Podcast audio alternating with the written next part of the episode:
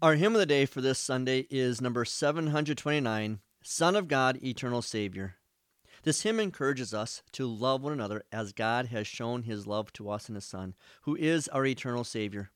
It's just like St. John's reminder this is love, not that we love God, but that he loved us and sent his Son to be the atoning sacrifice for our sins. Dear friends, if God loved us so much, we also should love one another.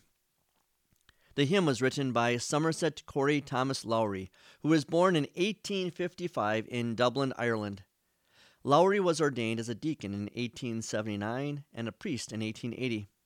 Verse 1 Son of God, eternal Savior, source of life and truth and grace, Word made flesh, whose birth among us hallows all our human race.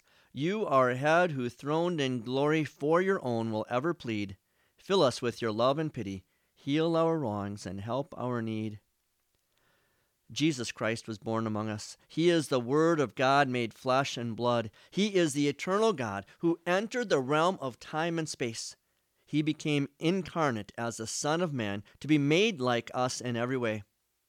The writer to the Hebrews explains the reasoning for the incarnation like this Since the children share flesh and blood, Christ also shared the same flesh and blood as God and man together in one now. Grace and truth came through Jesus Christ. Because the Son of God was now human, he could die, which he did on the Roman cross. But because God, Jesus remained God, he could also rise from the dead, which he did on the third day. As our crucified and resurrected Savior, the God man has ascended to his throne at the Father's right hand to make intercession for us to plead our case to God Almighty. As it says in Hebrews, Christ is able to save forever those who come to God through him, because he always lives to plead on their behalf. Verse 2 Bind us all as one together in your church's sacred fold, weak and healthy, poor and wealthy, sad and joyful, young and old. Is there want or pain or sorrow? Make us all the burden share. Are their spirits crushed and broken? Teach us, Lord, to soothe their care. Jesus unites us together in the sacred sheepfold of the Christian church. He brings people together from every nation, tribe, people, and language. The church is made up of people from all kinds of classes and categories, weak and strong, poor and wealthy, sick and healthy. As Christians, we have an obligation to take care of those around us, especially those within the Christian church. St. Paul advises we who are strong have an obligation to bear with the weaknesses of those who are not strong and not just to please ourselves. Each of us should please his neighbor for the good purpose of building him up.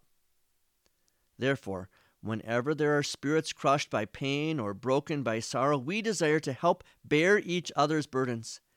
As we bear one another's burdens, we are fulfilling the law of love that comes from Christ.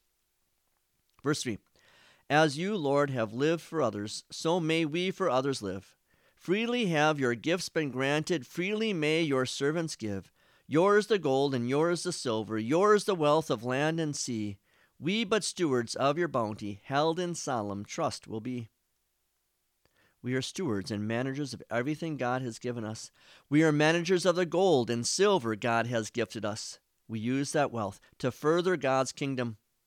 We also use that wealth to care for the physical and spiritual needs of those around us. We are God's stewards who use whatever wealth we have from God to do good for God's people. St. Paul encourages us.